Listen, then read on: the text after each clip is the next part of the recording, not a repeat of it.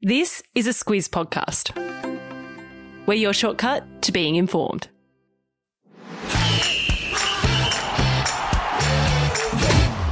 Good morning. This is Sport Today, your weekday sports news podcast that puts you ahead of the game. I'm Sam Ferris.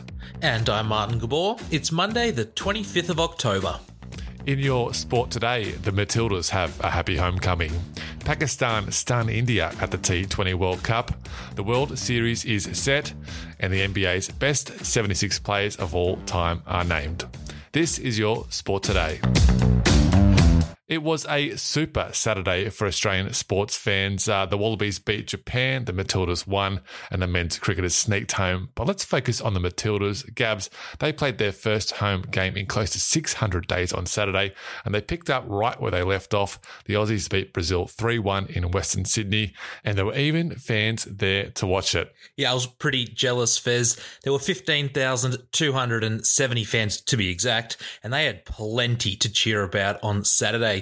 Clare Polkinghorne, she scored the only goal of the first half, and then Mary Fowler and Emily Van Egmond scored a goal each in the second half, and that was enough to get the win over Brazil. Now, Fez, this is an important result for the Matildas, and that's because they're building towards the Asian Cup in January next year, and then they've got the World Cup in Australia and New Zealand in 2023. And it was also just the third win in 13 matches under coach Tony Gustavsson. Yeah, but it's three wins, two draws, and eight losses under Gustavsson now. Uh, of course, the match was played with the allegations of a toxic culture and abuse from former Matildas player Lisa De Vanna hanging overhead. On Friday evening, Football Australia revealed how the allegations are going to be dealt with. Yeah, so Sport Integrity Australia, they're now going to look at all complaints about Australia's national teams and the A Leagues. So we're talking about the men's, women's, and the youth competitions. There's going to be what's called a reporting window from November 1 this year that goes until January 31 next year, and that's when they'll take the complaint submissions. Sport Integrity Australia will look at any allegation from child abuse, grooming, and sexual misconduct to victimisation and vilification. If there are any disputes from the findings, the National Sports Tribunal will hear them. Yeah, Remy Siemsen debuted for the Matildas on the weekend, and she said the talk about the culture had taken a toll on the team, but it's also brought the team even closer together. The Matildas will be back in action again this Tuesday when they take on Brazil again at CommBank Stadium. As we said at the top of the show, Australia won their opening match of the T20 World Cup in the Middle East. Uh, they beat South Africa in the final over, with Marcus Stoinis holding his nerve to get the Aussies home. But the first big upset of the Super 12 stage has come this morning. Gabs, Pakistan have beat India in historic fashion. Yeah, I think my body might regret this later, but I am glad that I got up early to watch this one. So Pakistan needed 152 runs to win Fez, and they did it without losing a wicket and with 13 balls to spare. Now, this is a really significant win for Pakistan, and that's for heaps of reasons. It's the first time they've won a T20 by 10 wickets. It's also the first time India has lost a T20 by 10 wickets. But probably the biggest of all, this is the first time that Pakistan has beaten India at a World Cup. Now, these two nations are arch rivals, so it's a huge win for Pakistan and their fans, and they celebrated pretty hard after the game. The other surprising result on the weekend, that was defending champions West Indies getting bowled out by England for 55, and that's the competition's third lowest score ever. Yeah, England went on to win that game by six wickets. Uh, they're both in Australia's group. That's Group A. With the Aussies playing Sri Lanka next, that one is on at 1 a.m. Australian daylight savings time on Friday morning. Let's go to some tennis news now. And Ash Barty has confirmed she won't play in the season ending WTA finals that start in Mexico next month. It means she won't play again in 2021, so she can relax now and then start preparing for the Australian Open in January. Yeah, so she's going to take a break from tennis. Uh, pardon the pun. Uh, Barty, she hasn't played since the US Open, and she said that she needed to look after her body and to recover after she spent most of 2021 on the road. Now, if she had played, it would have meant a second stint in quarantine in the space of about two months, and that's even though she is vaccinated. It means that she won't get the chance to defend the WTA finals title that she won back in 2019, and that's when she collected a record prize of 6.4 million bucks. Now, Fez, even though Barty won't play again this year, she will finish the year guaranteed as the number one player in the world for the third year in a row. It was a big year for Barty Gabs. She won five titles in 2021, and today today's trivia question brought to you by Sportsmate. We're asking you to name all five tournaments Barty won this year. Gabs, can you give us a hint? I uh, hope you're all good at geography. Uh, so she won two in America, once in Australia and Germany, and a pretty major one in England. Very nice. Find out the answer at the end of the show. Gabs, another trivia question for you. What was special about 1999? Uh, Got to be Y2K. Uh, go again. Uh, Melbourne Storm's first premiership. Incorrect. Okay, uh, the famous Prince song, surely. That's strike three, my friend. Uh, the correct answer is that it was the last time the Atlanta Braves made the World Series, but that streak is over after they beat the Los Angeles Dodgers to book their spot in the decider. So the Braves, they wrapped up their series with a 4 2 win in game six, and that was thanks to a three run homer by Eddie Rosario. Fairs, this is a big deal for the Braves, and that's because they were eliminated by the Dodgers last year when they led the same series 3 1. It now means they have the chance to win their first World Series since 1995. They're going to play the Houston Astros.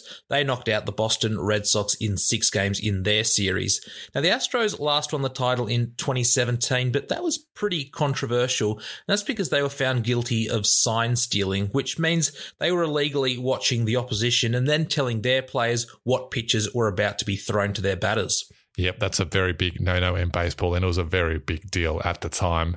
The World Series starts Wednesday morning here in Australia. Catch it on ESPN.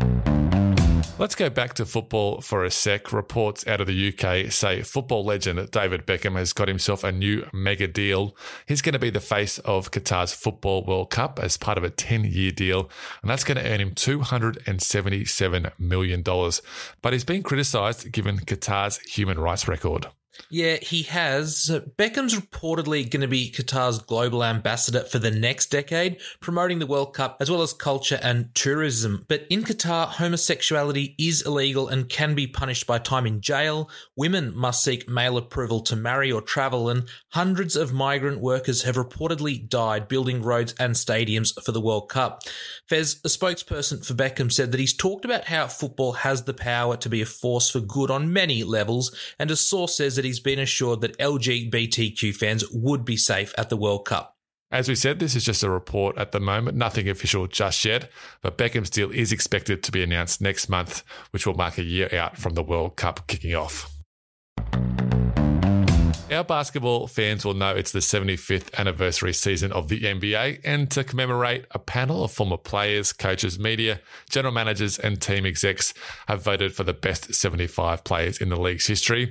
As it turns out, there was a tie, and there are actually 76 players, but it's the ones that missed out that are getting most of the attention. Yeah, and I think you might be referring to Golden State Warrior shooter Klay Thompson there, Fez. Yep. As you can imagine, all the big dogs made this list. We're talking Michael Jordan, LeBron James, Shaquille O'Neal, and Kobe Bryant, just to name a handful.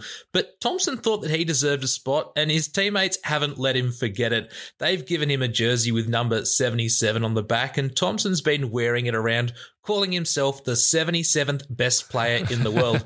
and Fez, he's got a pretty legitimate claim. He's a five time All Star, three time champion, and he's one of the best shooters ever. But Fez, there are some pretty good videos thanks to teammate Draymond Green out on Instagram. Um, you've got some links to them, haven't you?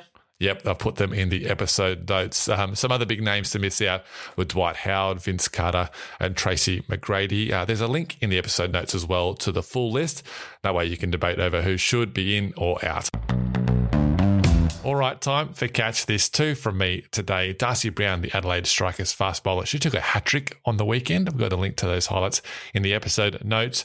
And Dani Stevens is retiring as one of Australia's greatest track and field athletes. She was the youngest ever discus world champion at 21. That's either men or women. She went on to win two Commonwealth Game gold medals and went to four Olympics. Gabs, what do you got? Uh, I've got two as well.